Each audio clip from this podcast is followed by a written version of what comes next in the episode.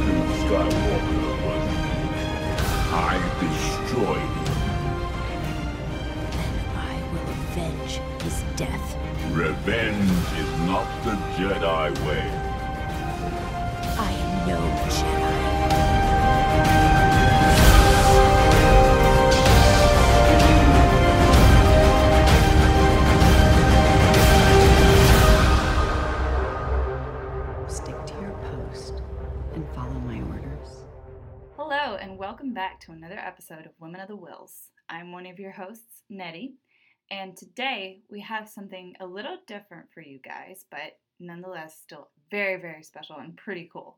Tammy has put together an amazing dissection of the new footage that we got for Rise of Skywalker from D23 recently. We'll be back together as more of a group to discuss this in a upcoming very soon future episode where we will also have a special guest on to discuss uh, dark side Rey in particular. So she's not going to touch on absolutely everything in this new footage but what she does touch on trust me you guys don't want to miss it. It is absolutely insane.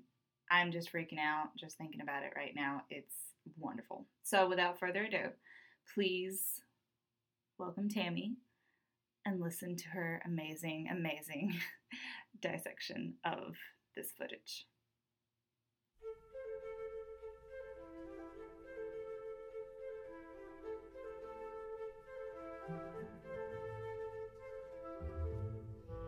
The first half of this special look is uh, just, you know, recapping old footage, kind of leading up to the whole uh, thing that we're we're talking about, conclusion of the saga. So here's some other things that have happened in the past of the saga, but I'm mostly going to talk about the second half of the clip, which is uh, the new Rise of Skywalker footage.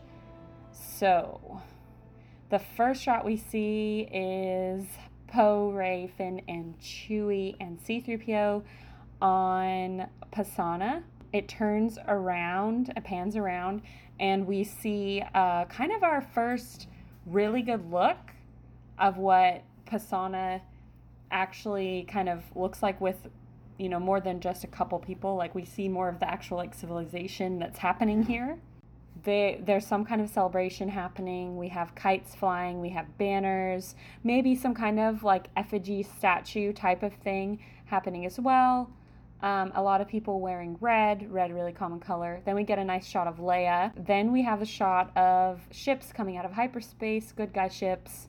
And then you got some bad guy ships. Been following some of the things that Marie Claire from What the Force has been saying about this because I don't know anything really about ships. I would not have recognized that those were not First Order ships. So some people are saying those are actual Empire era bad guy ships and not First Order ships, which is very interesting. Um, when it comes to uh, you know Palpatine. That shot of Naomi Ackie's character, which uh, her name's Jannah, and Finn, and presumably they're on the Falcon, and there's another hand in the backs. Um, I think I saw Marie Claire say that, that that's probably Lando, which I definitely would agree with her on that.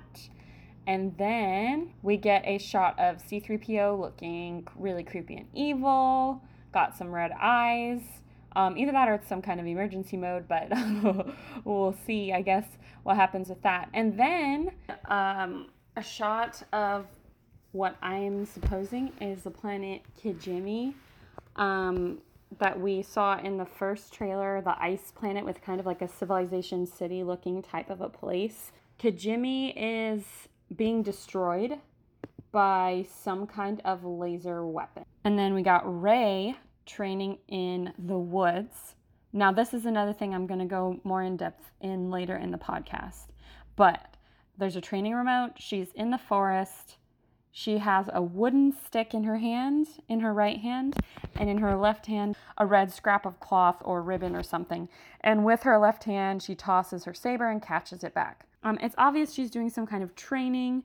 Um, and my immediate thought is perhaps she is training to be able to fight with maybe two lightsabers. Maybe she'll be using the legacy saber in one hand, and in the other hand, she will be using the dark side lightsaber that she has later on in the trailer. Maybe. Uh, that's I'm just throwing some thoughts out there. Next shot, we have a very good boy, ha ha ha, aka Kylo Ren. He's walking on what it looks to be Pasaana. Um, Alex, uh, aka Reyloology on Twitter, changed the lighting of that a little bit to it pretty much confirms that it's likely Pasaana, maybe at night, where um, he's jumping, he's out of his ship, um, and he's igniting his saber and he is walking. And then we cut to a fight scene, um, and he's walking forward in a similar way to how he was walking on Pasaana, but now they're somewhere else.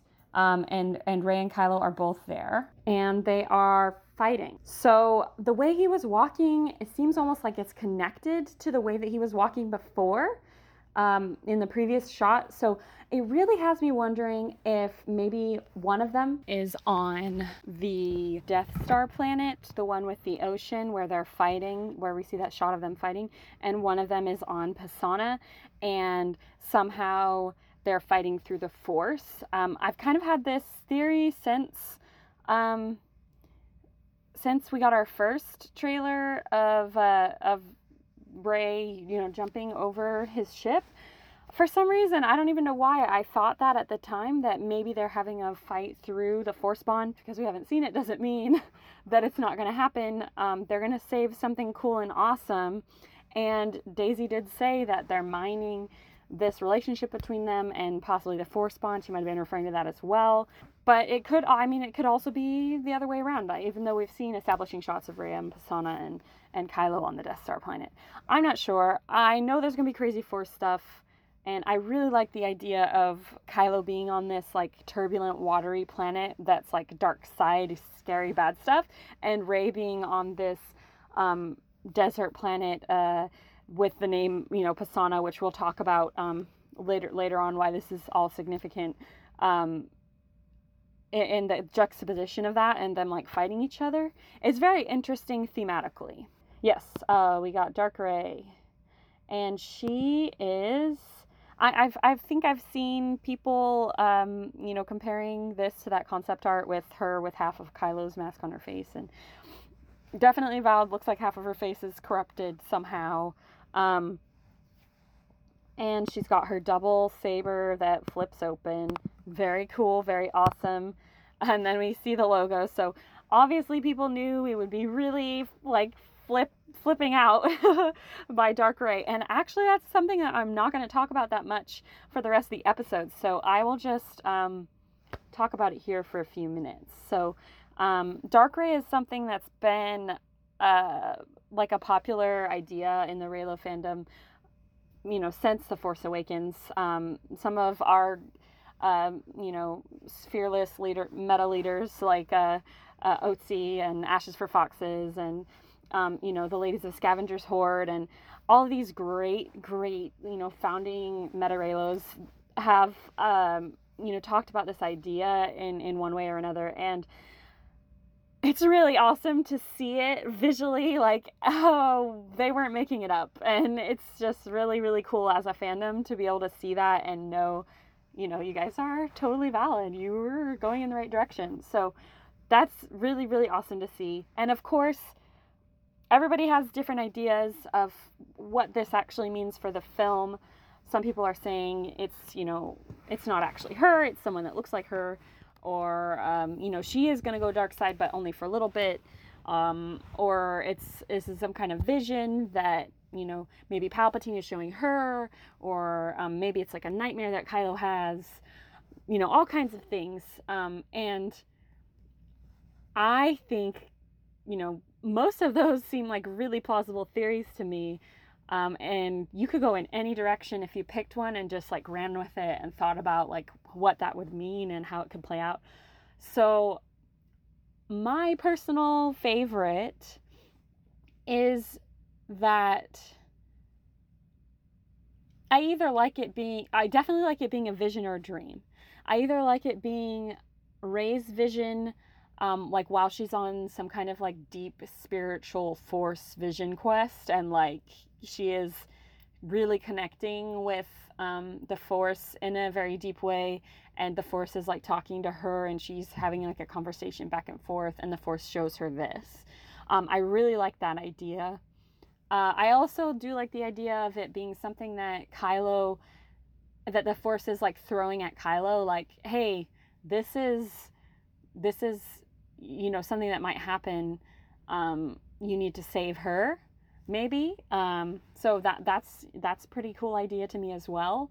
Um, of course you know palpatine showing it to one of them would be interesting too. Um, and i think the only thing that i haven't explored right now that i really enjoy is the concept that possibly this is real and i do enjoy that I do enjoy the thought of her actually that actually being really Rey and this actually happens in the movie, but only if I, I'm not. I'm trying to figure out how to word this. Only if she is going. She doesn't allow it to corrupt her completely to the point where she hurts someone in a bad way. Um, only if she like takes some time to like channel this and you know consumes her shadow you know she she uses it you know she acknowledges it and then she moves on so um i guess you know maybe that wouldn't be her act this actually happening this would be that that also would mean she sees it in a vision and she confronts it maybe she fights herself you know dark version of herself that's kind of a cool thing maybe she when she's training in the woods she's about to fight herself who knows Uh, you heard it here first, guys. Rey's gonna fight herself as Dark Ray, and it's gonna be a vision, um, because she's confronting herself. I just came up with that just now. So if anybody else has said that, um, it was just a coincidence because I hadn't read anything about that before. and then um, the logo goes, and it's that beautiful periwinkle purplish blue, and we hear Rey's theme um, in chimes, which, ugh, so good. Always love Rey's theme. And it also makes me sad because we had, I feel like the first times that we heard Rey's theme when we first were introduced to her is when she was on Jakku and when she was a scavenger and when she was alone. And it, it kind of swelled um, and got more instrumentation and stuff like it got more deep and beautiful as she's gone um, more on her journey.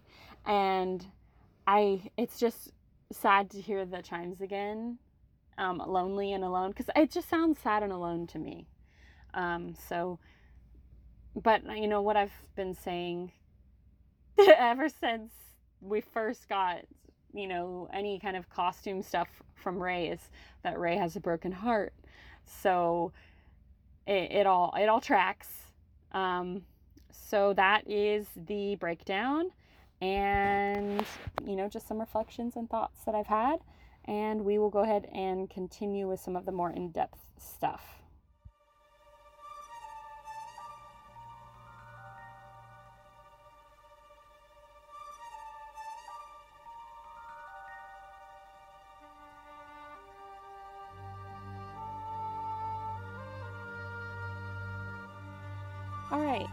So, the first thing that we are going to dive a little bit more deeply into is the location of Pasaana. We're going to go through what we know so far, um, some more background and research about the things that we know, and what some of those things mean for the story. So, we don't know much yet. Um, we know that it's where the Aki Aki, a race of aliens, currently live. Uh, the Vanity Fair article, the initial release of information that came out for Rise of Skywalker, um, it mentioned that many of the Aki Aki were played by local Jordanian people, which is um, pretty interesting. It's also been speculated by the fandom that Pasaana is a religious site. This speculation uh, comes from the similarity of the word Pasaana to the term Vipassana from Buddhism.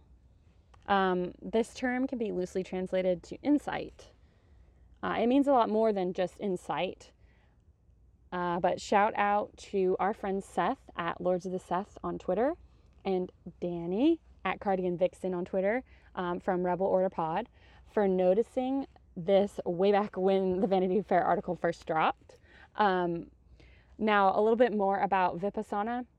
I really suggest you guys do your own research about this term in Buddhism and, and what it means because it's a lot more than I can describe just really quickly. So definitely do do your research if you're interested in this. Here's a little uh, sentence about it from a Sri Lankan Buddhist monk named Henepola Gunaratana, and I apologize if I mispronounced that. He defined vipassana as looking into something with clarity and precision seeing each component as distinct and separate, and piercing all the way through so as to perceive the most fundamental reality of that thing. Which is really interesting, especially when we talk about um, characters like Rey and Kylo. Kylo is the one that's kind of more obviously lying to himself. He he has a mask that he wears. That mask is very representative of the fact that he is lying to everyone and himself. Um, he's projecting this bad guy persona, and he has these good guy instincts. Um, he has this call to the light that's happening, and he's trying to deny that and project to everyone that he's bad and believe his own lie. So, it's also similar to something that Rey is doing. Rey has a lot of sadness and fear and a lot of negative emotions uh, inside of her. And she pretends that they're not there. She just moves forward with a smile on her face and she is not happy inside. She is projecting a lie as well and trying to believe it and deny what's going on deep down inside of her. So, this term, vipassana, the, the idea of seeing things as they really are, is really interesting when we talk about these characters and how their own self concept is and how their this this might mean that these two characters are going to have to confront themselves which is really cool and I'm excited to see that play out. So, now on to some other stuff we know about Pasaana. Uh, Pasaana was filmed in Jordan in a place called Wadi Rum, which is a protected site. It's one of the areas where the Bedouin peoples, who are a grouping of nomadic Arabic peoples, um, basically they had been restricted to living there and roaming in that area in the past. Um, and some there are some other restrictions with this protected site status and basically only the bedouin peoples um, can make money there. So uh, there's you know different businesses that are run by the bedouin peoples there um, and this is likely the reason why uh, the vanity fair article you know they said that locals are playing the aki aki it's it's likely that they were uh, bedouin peoples. Wadi Rum has also been called the Valley of the Moon and the Valley of Light Sand. Light sand, as in like sand that gets easily blown around by the wind. It contains the ruins of an ancient Nabatean temple to Allat, the wife of the sun god. And the Bedouin are made up of many different clans and tribes, so painting them with a broad brush would be inaccurate. Uh, but there is speculation that some of these groups are descended from the Nabatean people of the 4th century BC to 1st century AD, the same that created that ancient temple that's in the Wadi Rum. So that's definitely interesting, and it makes me wonder how much of the Aki Aki culture that uh, that JJ, you know, kind of pulled from uh, as inspiration, uh, like he pulled from um, the Bedouin peoples. Uh, as uh, we've seen people, a lot of people wearing red. Um, we've seen people with uh, black and white stripes, and um, red is a very common color in clothing of some of the tribes and clans that are, uh, you know, considered Bedouin peoples, and um, the Bedouin camp that is in Wadi Rum is um, their tents are black and white. So it makes me wonder how much of that is um, like the visual inspiration is pulled from there. Um, some other little bits just about the Wadi Rum in general. Uh, Wadi Rum also has uh, some interesting, more recent history.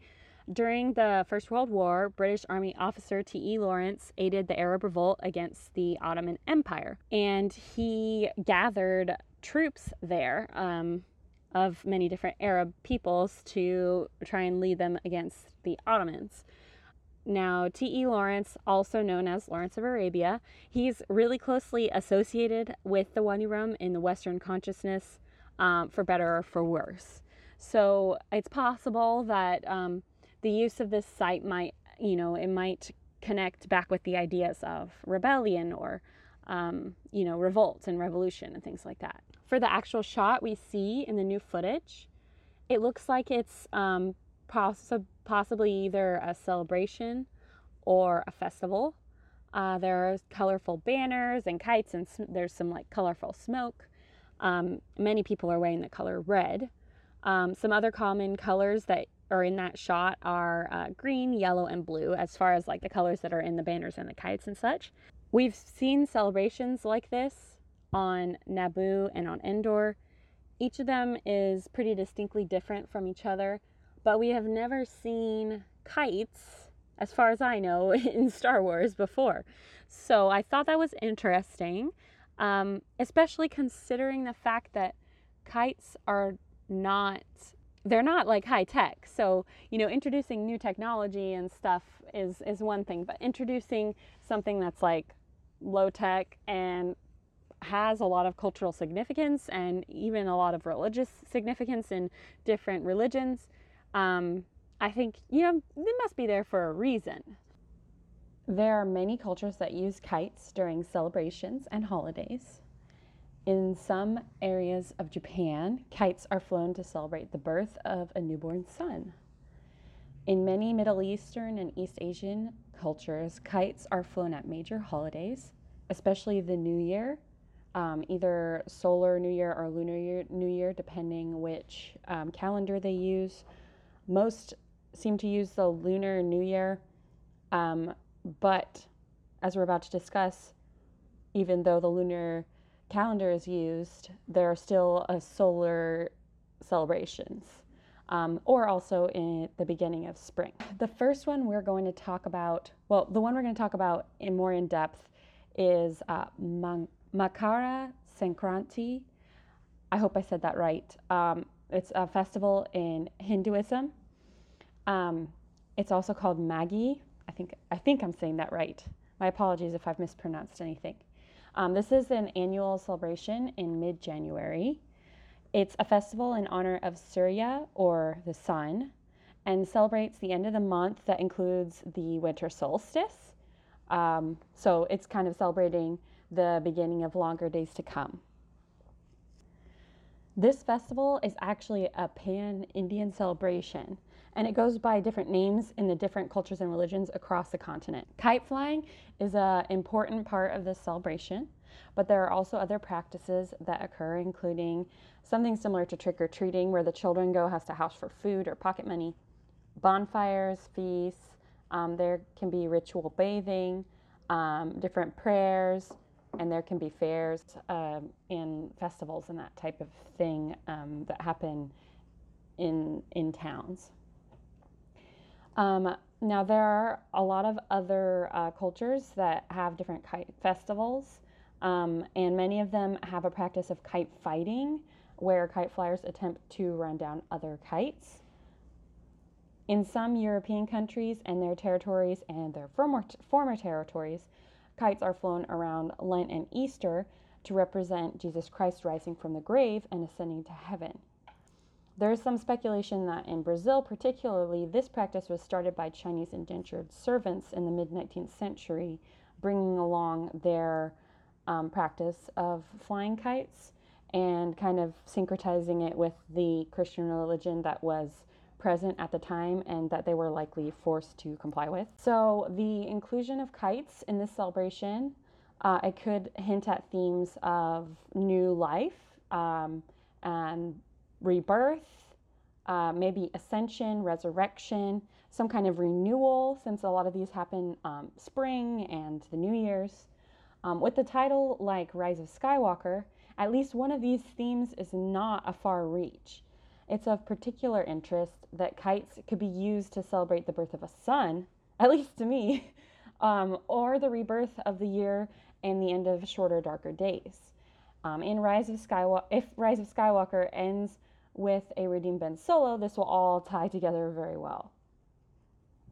Also, not just Ben Solo, but likely we're going to see some kind of rebirth of the whole galaxy and maybe the way that for the Force interacts with people. Um, so this is all really, really exciting. Um, now on to one of the main events that I really wanted to talk about um, was Rey's red ribbon. Um, we see a ribbon wrapped around Rey's left hand, and it's almost like either an or- ornamentation of some kind for her palm in the back of her palm, or maybe it's a bandage. A lot of it is hanging loose, um, so it seems like it's wrapped, and then a lot of it's hanging loose, so it moves when she moves. Uh, we don't know much from the short clip that we saw. Um, but this seems to be a scene where Rey is training in the woods with her staff in her right hand and her lightsaber in the left hand. Um, she is using a training remote to train. And to me, it looks like she's training to use two weapons simultaneously.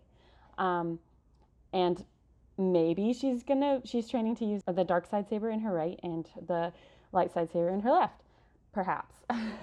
um, I have seen a lot of thoughts about this this red ribbon online, including it possibly being a reference to the red string of fate or the practice of hand fasting. Um, and both of those were pointed out by MC from What the Force on Twitter. So uh, please go listen to her episodes about those two um, topics if you're interested in those particular ones, because I'm going to be talking about it from a different angle, and it's it's definitely kind of distinct from those particular ideas.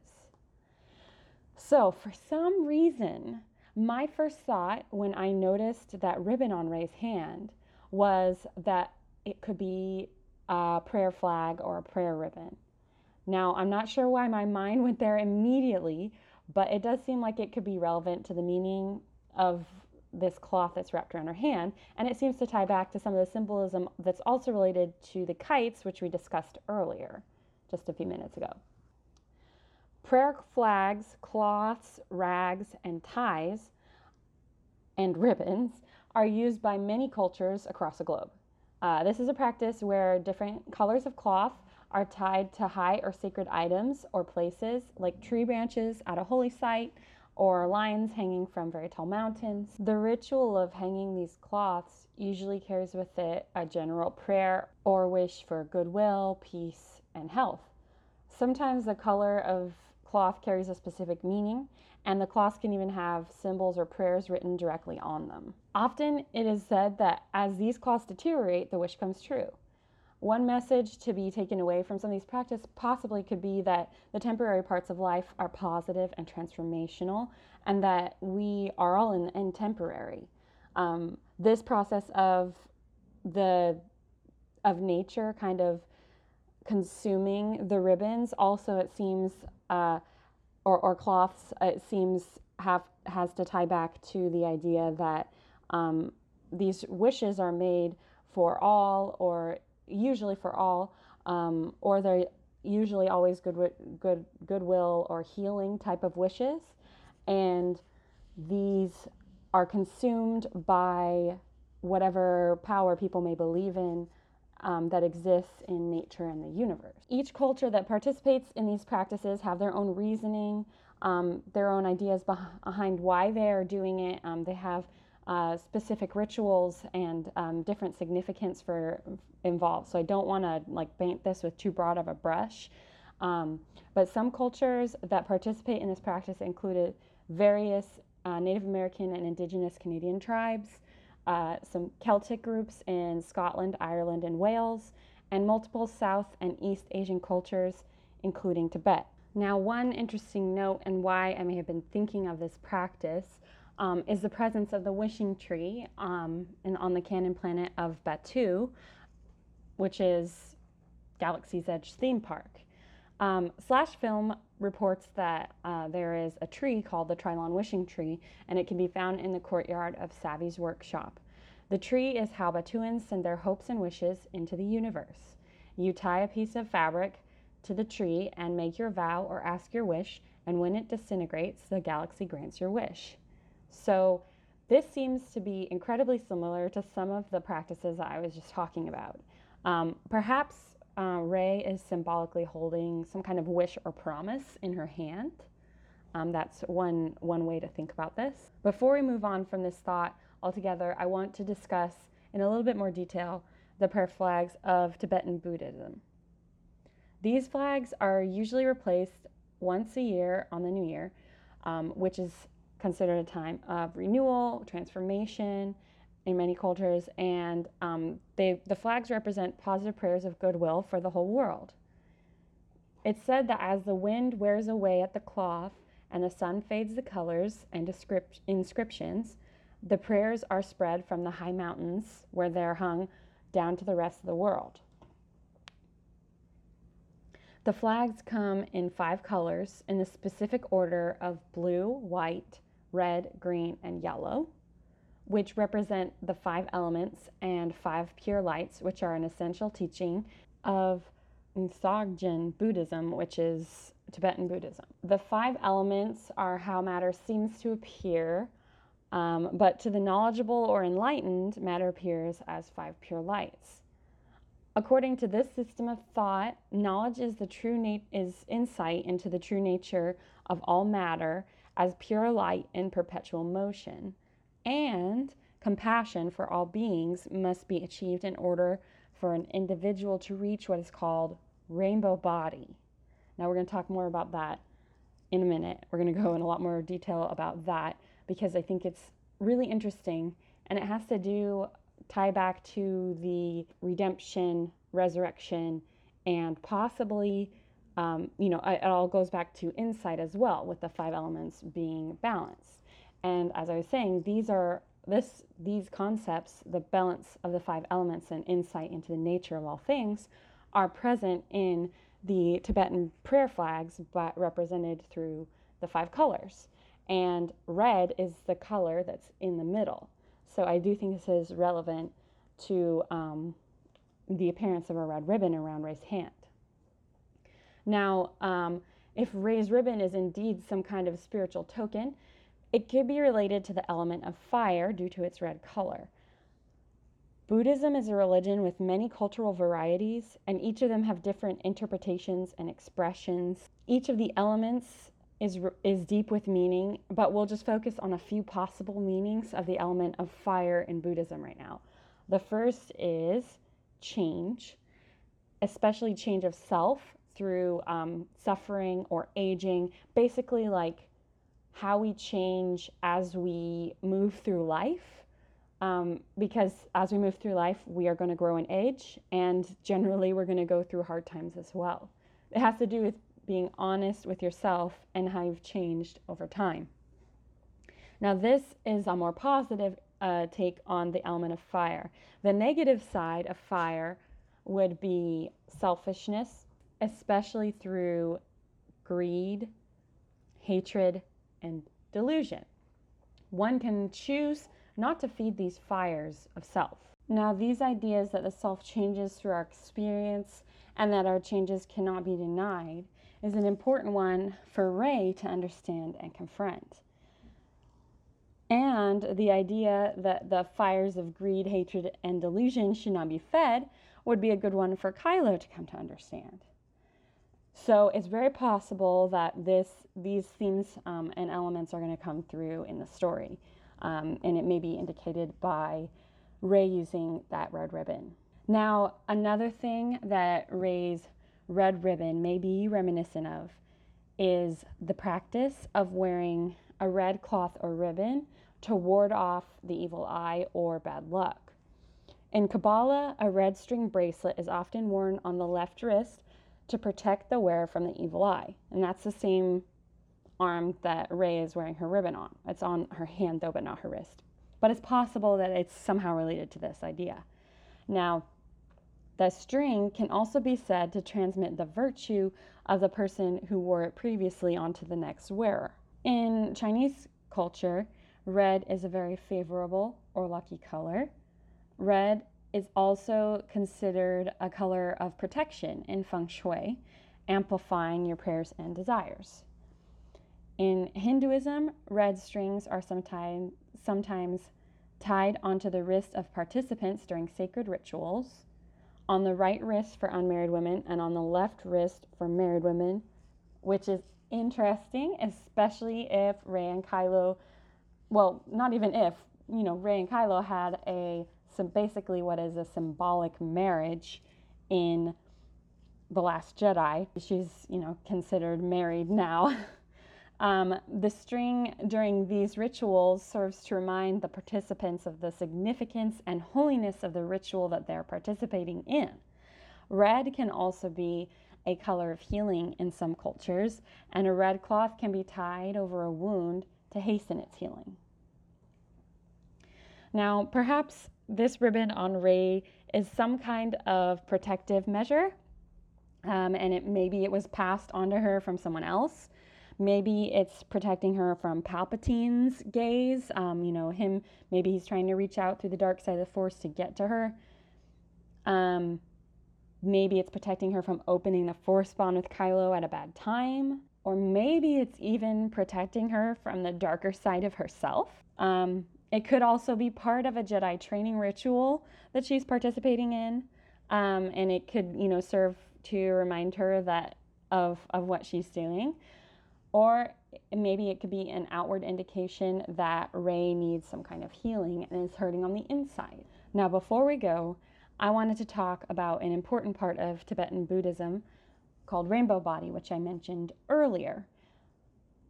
Rainbow body is basically a spiritual experience that occurs before or at death, and it has a lot of different forms, and it seems like it appears differently in different people.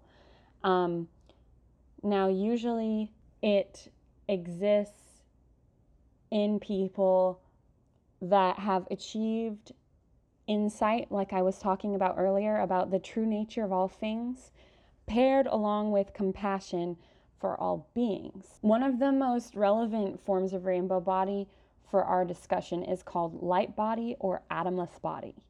It's when someone's physical body disappears, either instantaneously or over time, and they become a being of light, basically, who can manifest themselves anywhere where they feel that they can help. Um, now, there are other forms of rainbow body which all include some kind of miraculous event at or after death, and all are considered equal in importance. Basically, anyone that has achieved any kind of rainbow body has achieved that same level of enlightenment. It just expresses itself differently in different people. Now, these miracles happen not to exalt the individual who they manifest themselves in, but they happen to contribute goodwill, freedom, and happiness to all who exist. Now, ultimately, those who achieve rainbow body access life after death in some form. Sometimes, even they have a bodily resurrection before their ultimate turning into a being of light. this is a really, really interesting thought as applied to Star Wars. And to me, I, I don't know if there's any evidence that George Lucas knew, researched this in particular before he made Star Wars, um, but I feel like he really must have because we have seen multiple characters achieve something that seems similar to Rainbow Body. Obi Wan, Yoda, and Luke, they all disappeared physically the second that they died, and Obi Wan and Yoda manifested themselves as beings of light. So it's, I'm going to say 100% likely that in The Rise of Skywalker, we will see Luke manifest himself as a being of light as well, since he just disappeared at his death. Um, now, Anakin and Qui Gon also manifested themselves, or partially manifested themselves after their deaths. Um, so they can be con- possibly considered to have reached a state, in, state of enlightenment and compassion as well. I really believe we'll see more Force ghosts in Rise of Skywalker. Like I was saying, we're definitely going to see Luke reaching out and following their compassion. That's the that compassion is what basically caused them to become Force ghosts, and as well as their just understanding of the true nature of things. If we're going along with some of the ideas of what Rainbow Body is. I also believe that we'll see at least one resurrection, and I've been saying this for a while. If any, I don't know if anyone's keeping track, but hopefully we'll see that of Ben Solo once he achieves true insight and compassion, once he confronts the true nature of himself and everyone that exists, and overcomes that fear and hatred and hurt that he has and transmits instead compassion towards others. So I believe what we're going to see is that Ben will achieve these things before he dies, and then he'll die, and then he will come back in a bodily resurrection and do the work that he still needs to do, that he feels like he needs to do to be able to contribute to the goodwill and freedom of the universe. So I hope that you all have enjoyed this discussion, that there's some food for thought, um, some things that you guys agree with. And please, like, hit us up. Uh, let us know what you think of this episode um, because we really love to hear from you guys. All right, thank you.